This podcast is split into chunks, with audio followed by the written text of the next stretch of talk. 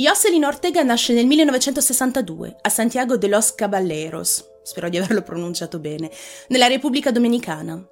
Vive in questa città per moltissimi anni. Fa parte di una grande famiglia, composta da sei figli. Si tratta di una famiglia abbastanza unita e felice, nonostante la situazione precaria in cui vivono. Sono molto poveri e i soldi mancano spesso in casa, così come il pane in tavola. Vivono in otto, in un minuscolo appartamento. La casa è molto affollata e i membri della famiglia dormono tutti assieme in una stanza. Si dice che Yoselyn abbia iniziato a lavorare all'età di sette anni, aiutando il padre nel negozio che gestiva, a pochi metri da casa. All'età di sedici anni, Yoselyn vive quella che sarà la sua prima vera e propria esperienza traumatica.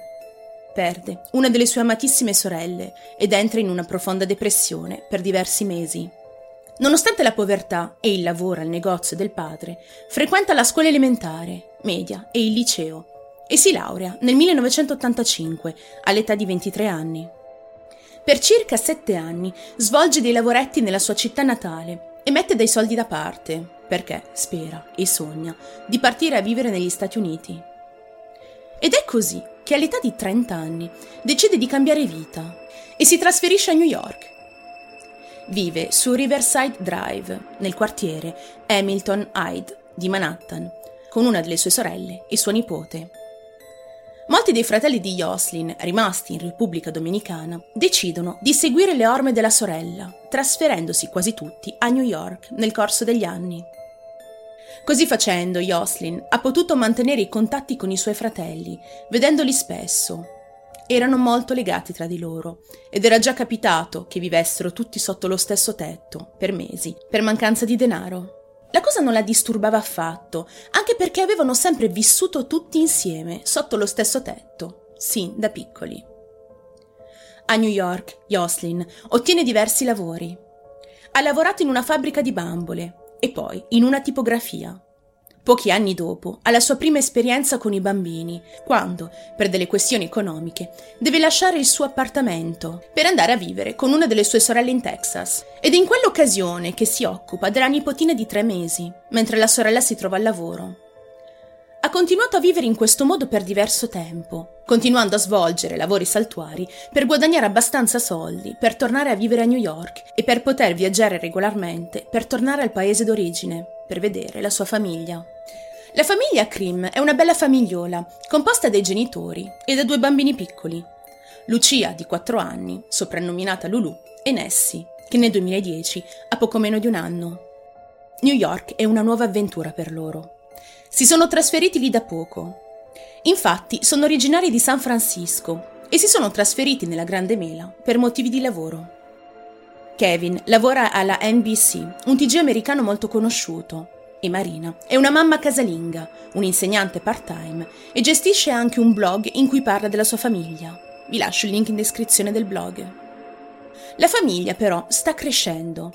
Infatti Marina è incinta del terzo figlio, ed è proprio in previsione della nascita del terzo genito che Kevin, il marito, le suggerisce di assumere una tata per aiutarla nella vita di tutti i giorni e con i bambini, e per permetterle anche di lavorare e sbrigare delle commissioni quando era necessario farlo, dato che Kevin deve viaggiare spesso per lavoro ed è spesso assente in casa. La madre un giorno incontra Celia Ortega, una donna che lavora già come tata e che si occupa di una bambina che frequenta la stessa scuola di danza di Lulu. Quando Celia sente che Marina sta cercando una tata, pensa direttamente a sua sorella, Yoselyn. D'altronde la sorella ha già molta esperienza con i bambini e sarebbe la candidata perfetta. Quindi si avvicina a Marina, le parla e le dà il numero di telefono della sorella. In un primo tempo la contattano al telefono e lei racconta loro delle sue esperienze lavorative avute con i bambini e tutte le sue capacità. Dà alla famiglia due numeri di telefono, dicendo che si tratta dei suoi ex datori di lavoro e che possono contattarli senza problemi per discutere del suo lavoro. C'è da dire però che questi due numeri di telefono non appartenevano a dei datori di lavoro. Uno era quello di sua sorella e l'altro di una persona amica della famiglia Ortega, che tra l'altro non ha mai avuto figli. I Krim contattano quindi queste due persone, Ed ovviamente i falsi datori di lavoro parlano benissimo di Yoselyn, dicendo che era una babysitter bravissima e molto competente. Sentendo tutte queste belle parole, Kevin e Marina decidono di assumerla senza esitare. Le fanno firmare un contratto di venticinque ore settimanali, che le avrebbe permesso di ottenere uno stipendio di cinquecento dollari, che nel duemiladieci corrispondevano a circa trecentosettanta euro settimanali. Fin dall'inizio la Tata non si lamenta, è precisa, è sempre puntuale e i bambini si affezionano velocemente a lei. Yoselyn è oramai diventata un membro della famiglia in pochissimo tempo, condividendo moltissimi momenti felici con la famiglia Krim. Avere una tata che si occupa dei figli per circa tre quattro ore al giorno solleva molto Marina, che aveva appena dato alla luce il terzogenito, il piccolo Leo. Durante il primo anno le cose vanno più che bene tra la tata, i datori di lavoro e i bambini. Non vi sono incidenti, ad eccezione forse di un litigio avvenuto all'inizio del duemiladodici, per il motivo seguente. Yoselyn, nonostante lo stipendio di cinquecento dollari settimanali pagato dai Krim, fatica ad arrivare a fine mese. D'altronde ci troviamo a New York e la vita è molto cara. Nel frattempo il famiglio, Jesus, di diciassette anni, la raggiunge negli Stati Uniti per continuare i suoi studi e si trasferisce dalla madre nel suo appartamento di Brooklyn. Sfortunatamente si tratta di un appartamento in affitto e ad un certo punto il proprietario di casa decide di recuperare questo appartamento per viverci a sua volta. Yoselyn e il figlio sono costretti quindi a trasferirsi nell'appartamento di sua sorella e questo è un colpo duro per lei. Cerca di guadagnare sempre più soldi, svolgendo molti altri lavori. Oltre a lavorare dei Krim, cerca di vendere della bigiotteria alla gente del quartiere e prepara dei pasti che poi rivende. Ma i soldi faticano ad arrivare e la situazione non cambia. Decide di condividere i suoi problemi finanziari con Kevin e Marina e chiede di poter fare più ore. I Krim vogliono aiutare Yoselyn e le propongono cinque ore supplementari a settimana per occuparsi di alcuni lavoretti domestici. Vi dico le cifre in euro così è più comprensibile per tutti. Le offrono quindi di passare da un contratto di millecinquecento euro mensili ad uno di circa milleottocento mensili. Sfortunatamente i Krim non ottengono la reazione sperata e si trovano di fronte a una Yoselyn molto nervosa e soprattutto molto offesa dalla proposta. Si mette a urlare dicendo che lei era una babysitter e non una donna delle pulizie. La discussione finisce lì, i tre non parleranno mai più di questa proposta. Nel febbraio duemiladodici decidono di fare un regalo a Yoselyn, offrendole dei biglietti aerei per rendere visita alla sua famiglia in Repubblica Dominicana. Yoselyn propone ai Krim di andare con lei e Marina e Kevin accettano. Fanno le valigie e partono tutti insieme per la Repubblica Dominicana, come scrive Marina sul suo blog. Sono momenti felici passati in famiglia. Sono tutti felici e incontrano anche la famiglia di Yoselyn. Marina nel suo blog scrive che è stato un viaggio indimenticabile.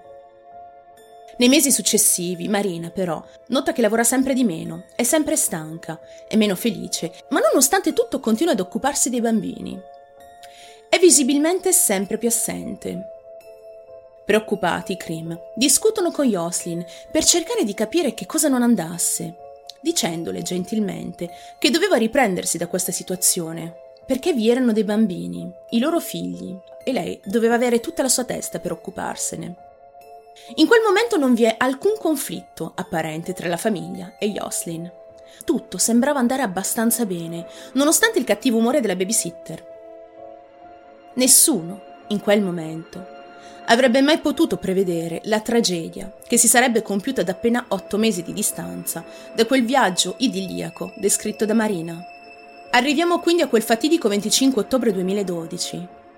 Intorno alle tre del pomeriggio, Yoselyn si presenta a casa dei Krim per prendere il piccolo Leo, il terzogenito di due anni, e lo porta con sé in passeggino per prendere la sorella di sei anni, Lulu, a scuola, per portarla al suo corso di danza. Alle ore diciassette Marina lascia la lezione di nuoto con sua figlia Nessie di tre anni. Deve incontrarsi con Yoselyn, Leo e Lulu davanti alla scuola di danza per tornare a casa tutti insieme.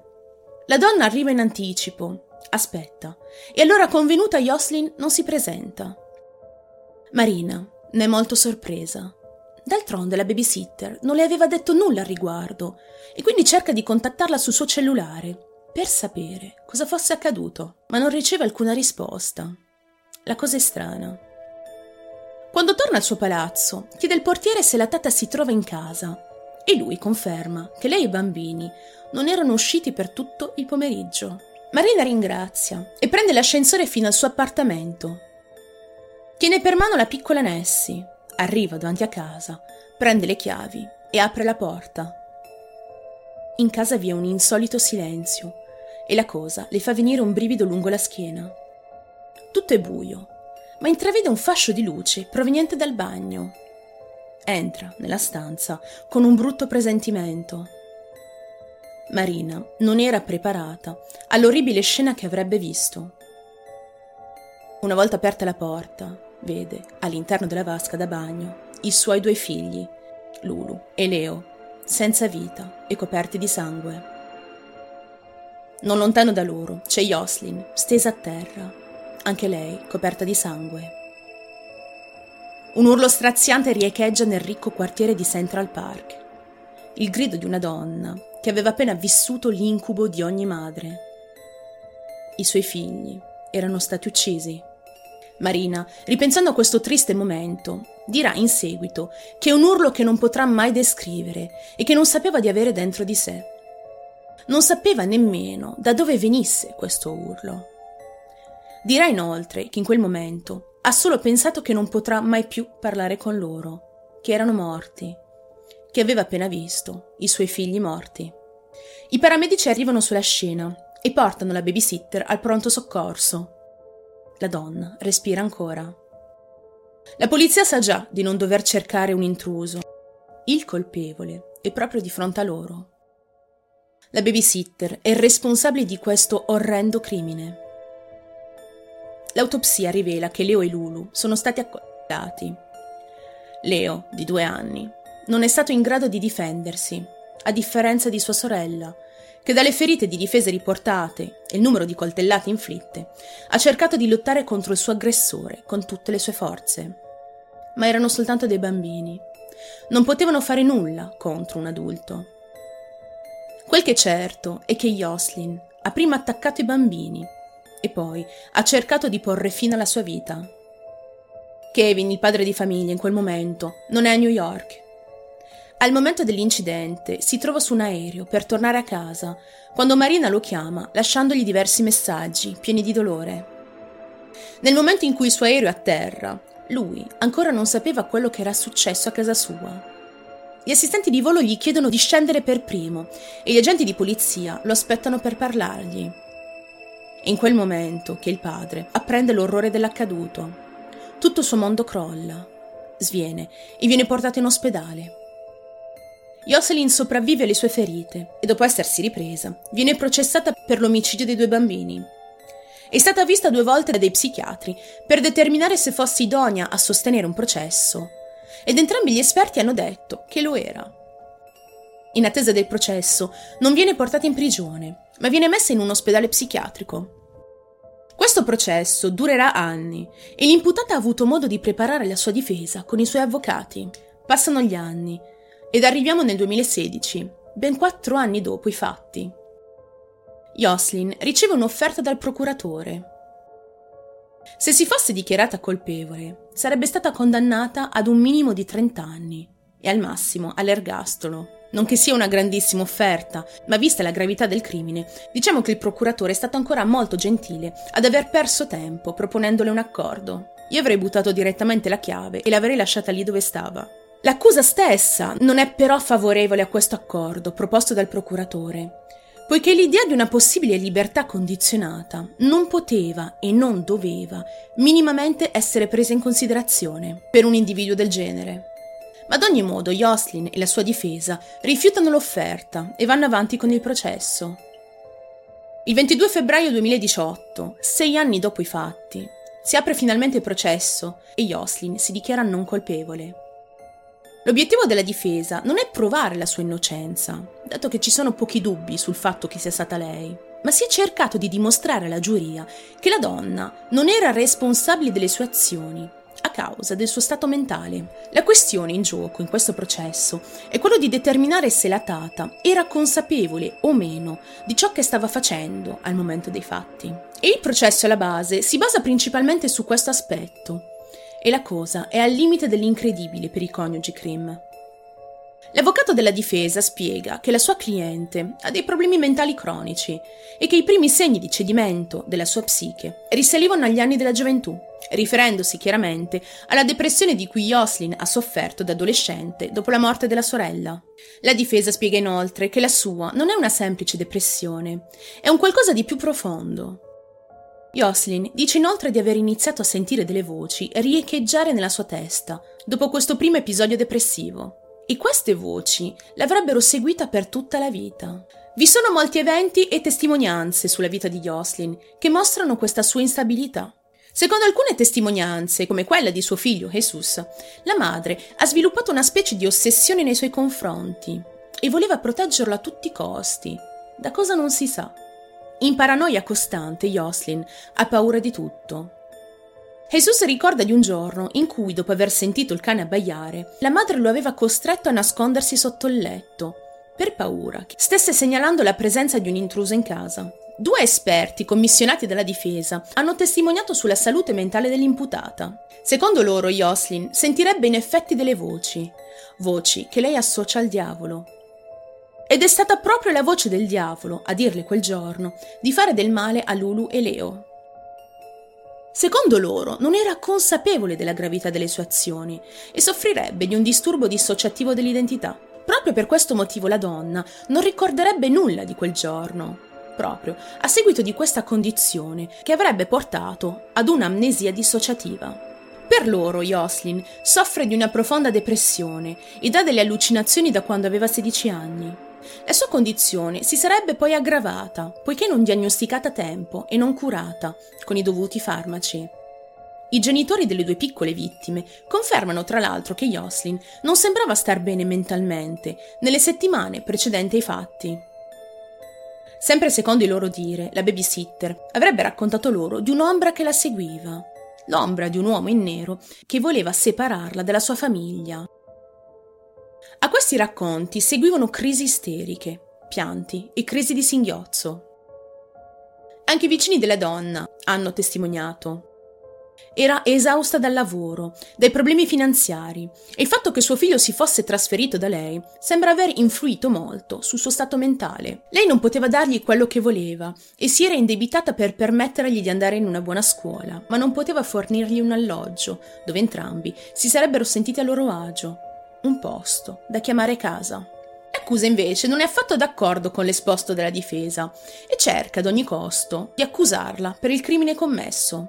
Vengono messe in discussione le testimonianze dei Krim riguardo alle ombre e all'uomo in nero che Yoselyn diceva di aver visto.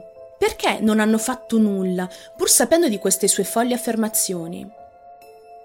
I Krim rispondono che non volevano intromettersi nella sua vita privata e soprattutto che non pensavano che si potesse arrivare a tanto.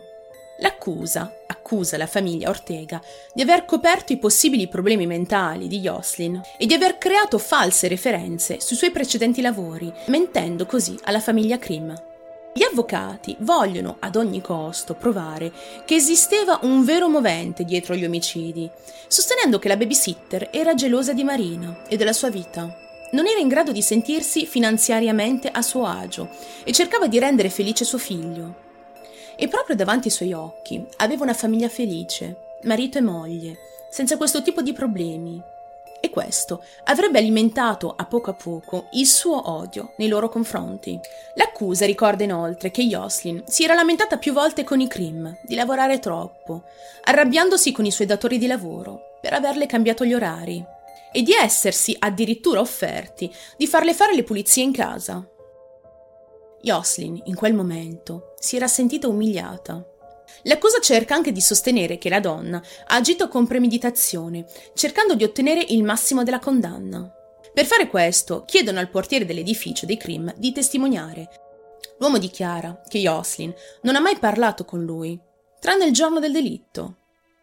Per la prima volta, dopo tempo, ha parlato con lui quando è arrivata con i bambini all'ingresso del palazzo, chiedendogli se Marina si trovava in casa.